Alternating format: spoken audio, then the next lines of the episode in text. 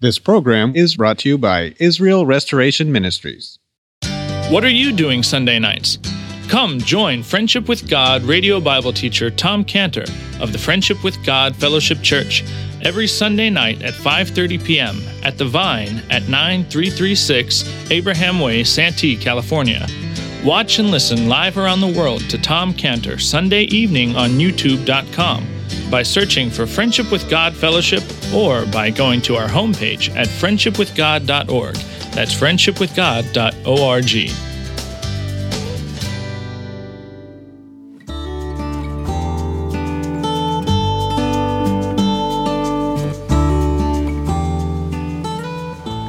Welcome to Friendship with God with our Bible teacher, Tom Cantor.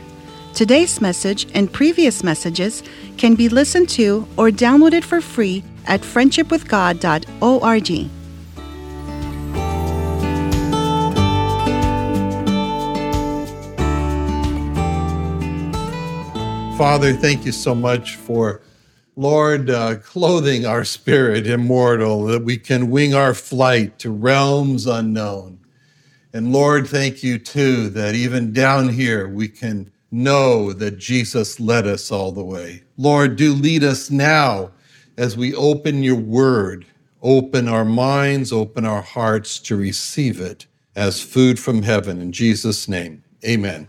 Joel chapter 3, verse 1. Behold, in those days and in that time, when I shall bring again the captivity of Judah and Jerusalem, I will also gather all nations and will bring them down into the valley of Jehoshaphat and will plead with them there for my people and for my heritage, Israel, whom they have scattered among the nations and parted my land.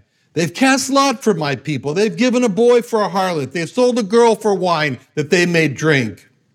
Yea, and what have ye to do with me, O Tyre and Zidon, and all the coasts of Palestine? Will you render me a recompense? If you recompense me swiftly and speedily, will I return your recompense upon your own head? Because you've taken my gold, my silver, and my gold, and have carried them into your temples, my pleasant things the children also of Judah and children of Jerusalem have you sold unto the Grecians, that ye might remove them far from their border. Behold, I'll raise them out of their place whither you have sold them. I'll return their, your recompense upon their own head. I'll sell your sons, your daughters into the hand of the children of Judah. They shall sell them to the Sabaeans, a people far off. For the Lord has spoken it. Proclaim ye among the Gentiles, prepare war.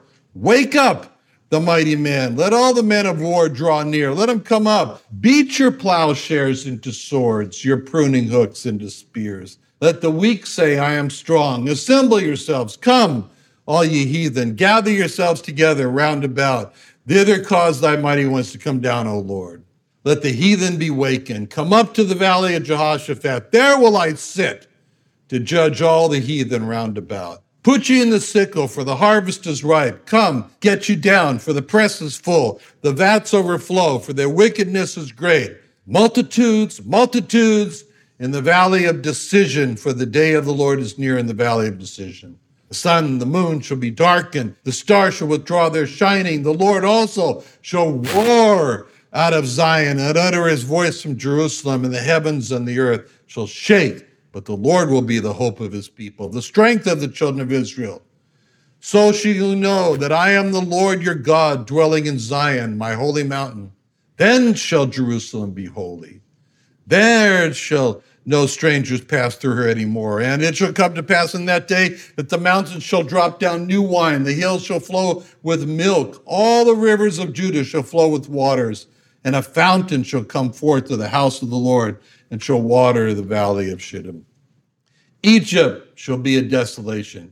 Edom shall be a desolate wilderness for the violence against the children of Judah, because they've shed innocent blood in their land. But Judah shall dwell forever, and Jerusalem from generation to generation. For I will cleanse their blood that I have not cleansed, for the Lord dwelleth in Zion.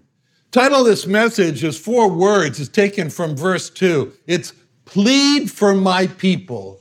Those are the words of God. God says that in verse 2 For I will plead with them there for my people and for my heritage Israel. Those words that bring us now to the climactical end of the book of Joel.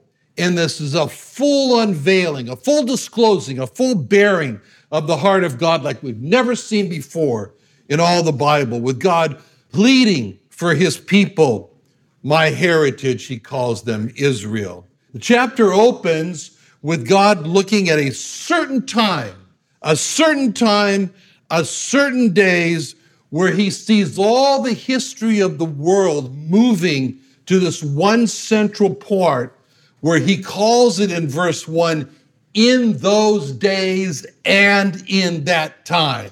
This is the time after thousands of years where God has said there has finally got to be a time when I bring the Jewish people back, and this is the time. In verse 1, I shall bring again the captivity of Judah and Jerusalem. And the way that God states this time in those days, in that time, he's emphasizing there will be days, there will be a time when God will bring back the Jewish people to himself, when he will bring them home. And this is the overriding theme. It's this word, bring again, as he puts it. It's word bring back, that God is there pleading for his people to bring them back. You know, when God the Father sent God the Son, Jesus Christ, to earth, God the Father gave Jesus Christ one charge. He told Jesus Christ when he came to earth that he was to do one thing, and Jesus Christ spoke of this. And as a matter of fact, he spoke, Jesus Christ said, This was why I was born. He said, This is why I was formed in the womb in Isaiah chapter 49 5. Isaiah 49 5, where Jesus says, And now, saith the Lord that formed me from the womb to be his servant, to bring Jacob again to him. That's why he was formed. He's called the Lord in Isaiah 49 5. And he says, I was formed in the womb to bring Jacob again to him. The word Christ means Messiah. The word Messiah comes from the word anointed, which was done to a person as he was being sent. So the essence of the word Christ is the word sent. And when we say that Jesus was sent, when we say Jesus Christ, when we're saying Jesus the sent one, by that second word Christ, he was sent by God the Father with these three words about Jacob bring him home. Bring him back. Bring him back again. That's why when Jesus was here, what he said about his, the reason he was here in Matthew 15, 24, Matthew 15, 24, he said, I am not sent but unto the lost sheep of the house of Israel. Because he was sent by God the Father to bring them back, bring them home. And this is what we see in the heart of God the Father. And, this, and we see this heart in God the Father as we look at the parable of the prodigal son and we look at the father of the prodigal son. And we can see that father coming out there to that hillside, just straining his eyes every day and praying to God, Oh God, bring him back, bring him home. He's left. Bring him home. That's the heart of God for Israel as he turned to the Lord Jesus Christ. Bring him home was the prayer of the father of the prodigal son. Bring him home is what Jesus Christ was sent to earth for. Bring him home was the prayer of Jean Valjean in Les Miserables. And it gives us just a little picture of the heart of God in this chapter three of Joel bring him home. And you see within that heart of that man, bring him home. It's just a little picture of what God the Father turned to Jesus Christ when he sent him to earth. And he said about Jacob, about Israel, about the Jewish people, bring them home. Bring them home.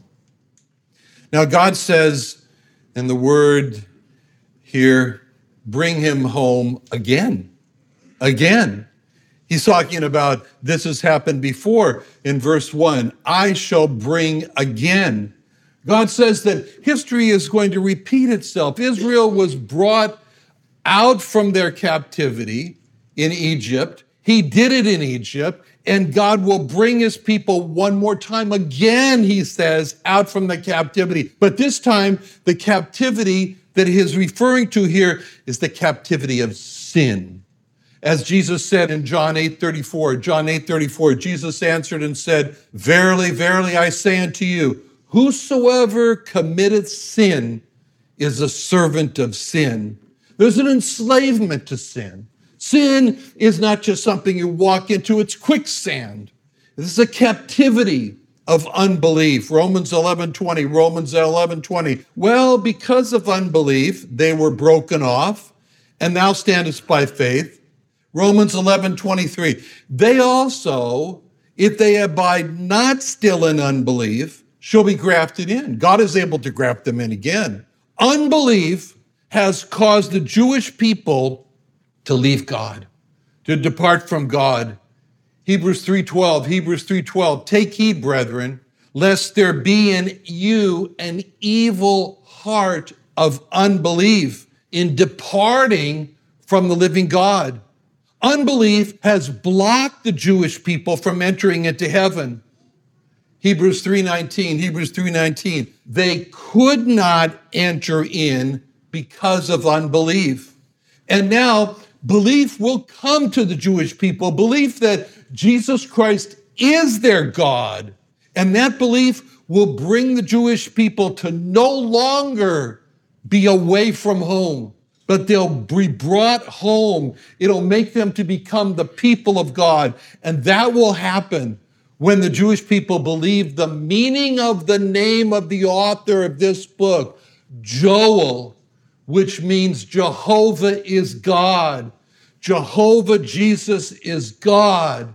And he's predicting this in Zechariah 13 9. Zechariah 13 9, when he says, I'll bring the third part through the fire and we'll refine them as silver is refined, and we'll try them as gold is tried. They shall call on my name.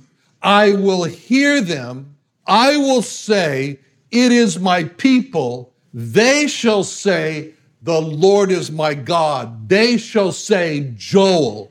They shall say, Jehovah is God. Jehovah Jesus is God. We've all seen the movies of the Holocaust. We'll never forget, never forget, never forget the Holocaust. Terrible. Six million Jews were killed. There were 18 million Jews at that time before, and Hitler killed one third. And we call it the Holocaust. What is referred to here in Zechariah 13 9 is not one third, it's two thirds. It's one third that survive. This is double the Holocaust. And there will be an outcome of this. And this is what's going to take for God to bring them home. Joel 3:2, Joel 3:2 says that I will also gather all nations. All nations indicates all the world. And when they're all gathered together, there'll be a judgment There'll be a judgment, Zechariah 12, 3, Zechariah 12, 3. In that day will I make Jerusalem a burdensome stone for all people, and that all that burden themselves with it shall be cut in pieces, though all the people of the earth shall be gathered together against it. This is all about the nations and what they will do against the Jewish people.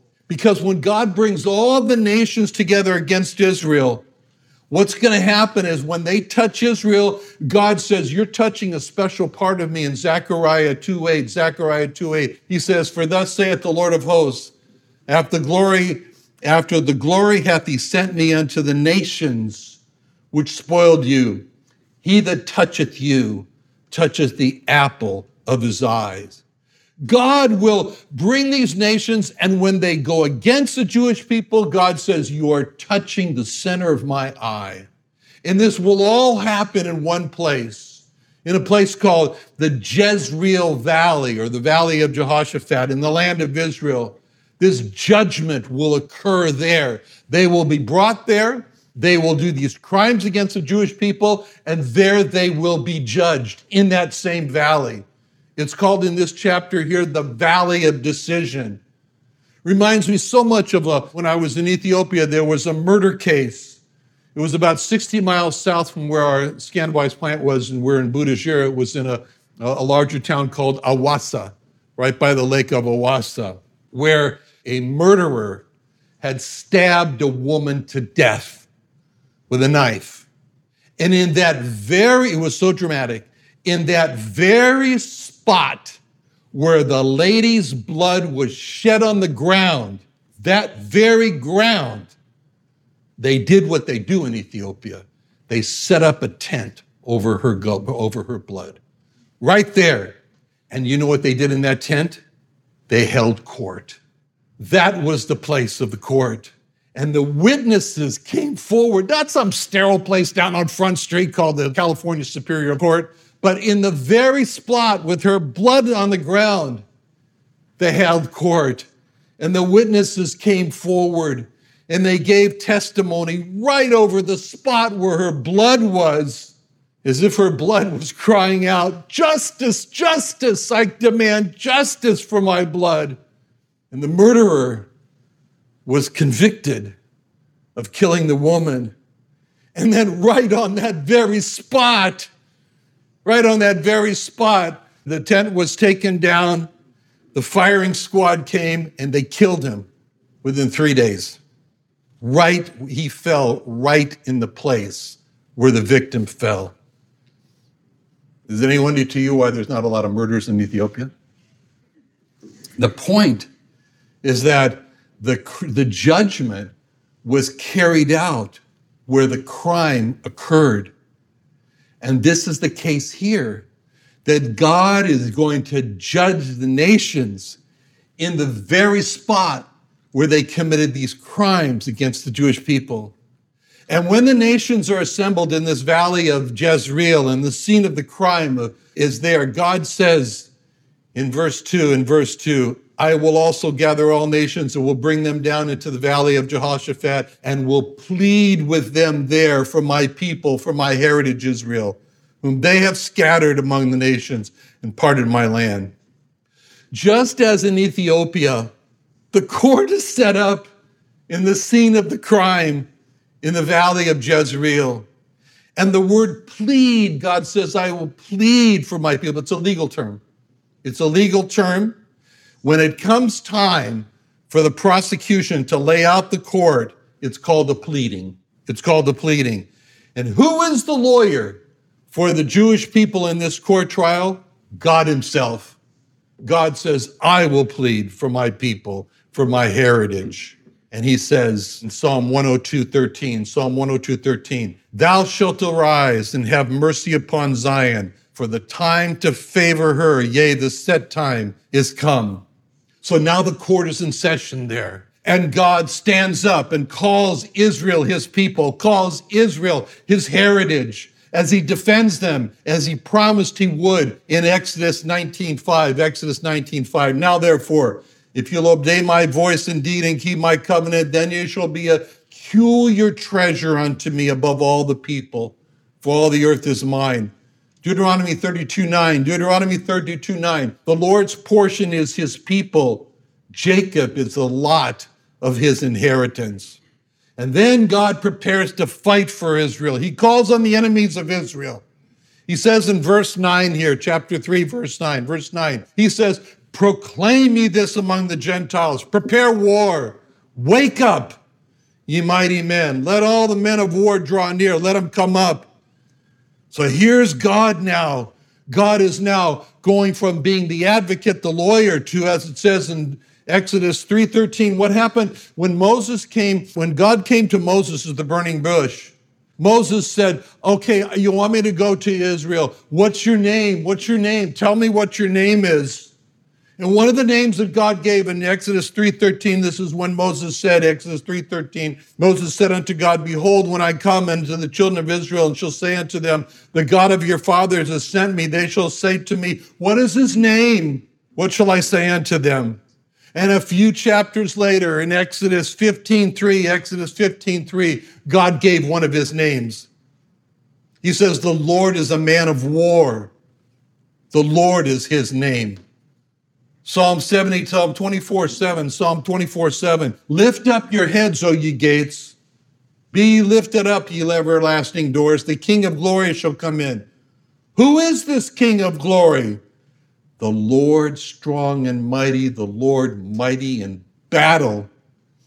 That's how we see Jesus Christ in the book of Revelation, Revelation 19. We see him as the Lord strong and mighty, the Lord mighty in battle. Revelation 19:11. I saw heaven open, behold a white horse, and he that sat upon him was called faithful and true, and in righteousness he doth judge and make war. His eyes were a flame of fire. On his head were many crowns. He had a name written that no man knew but he himself. He was clothed with a vesture dipped in blood and his name is called the Word of God. And the armies which were in heaven followed him upon white horses, clothed in fine linen, white and clean. Out of his mouth goeth a sharp sword, that which with it should smite the nations, and he shall rule them with the rod of iron. He that treadeth the winepress of the fierceness of the wrath of Almighty God. So in verse 9, in verse 9 of this chapter, Joel 3, verse 9, when he says prepare war, he's saying let the nations come to war with God.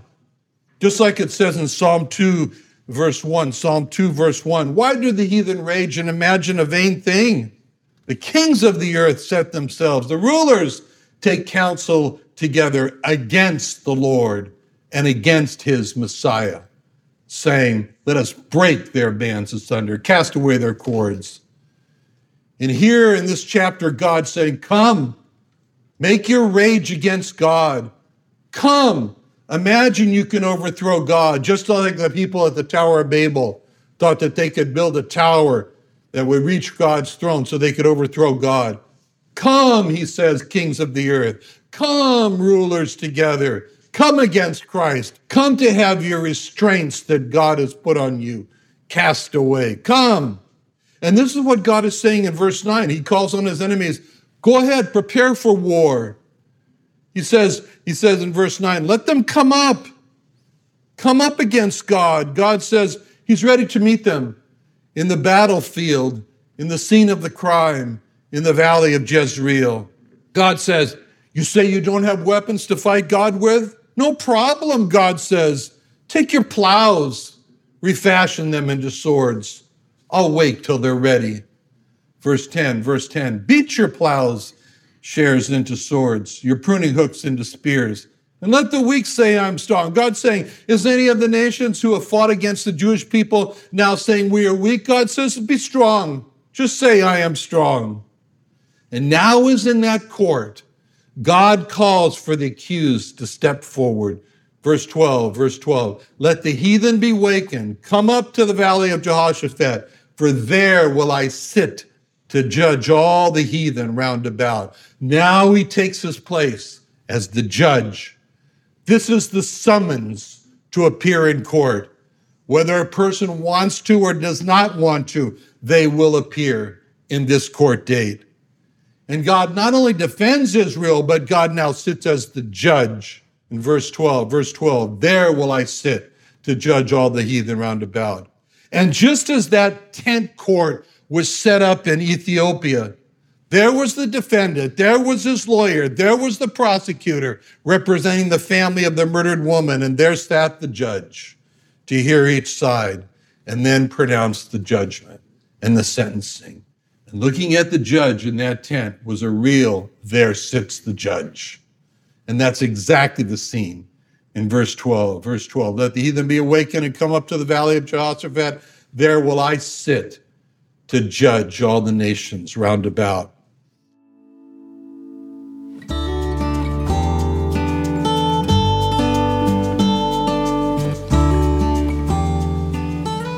Tom Cantor's messages can be listened to and downloaded for free at friendshipwithgod.org. For other free resources, Email us at tomcantor at friendshipwithgod.org or call us at 800 247 3051.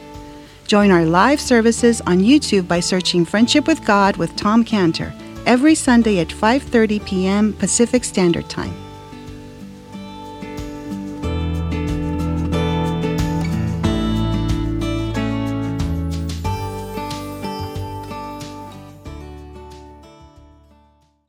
What are you doing Sunday nights?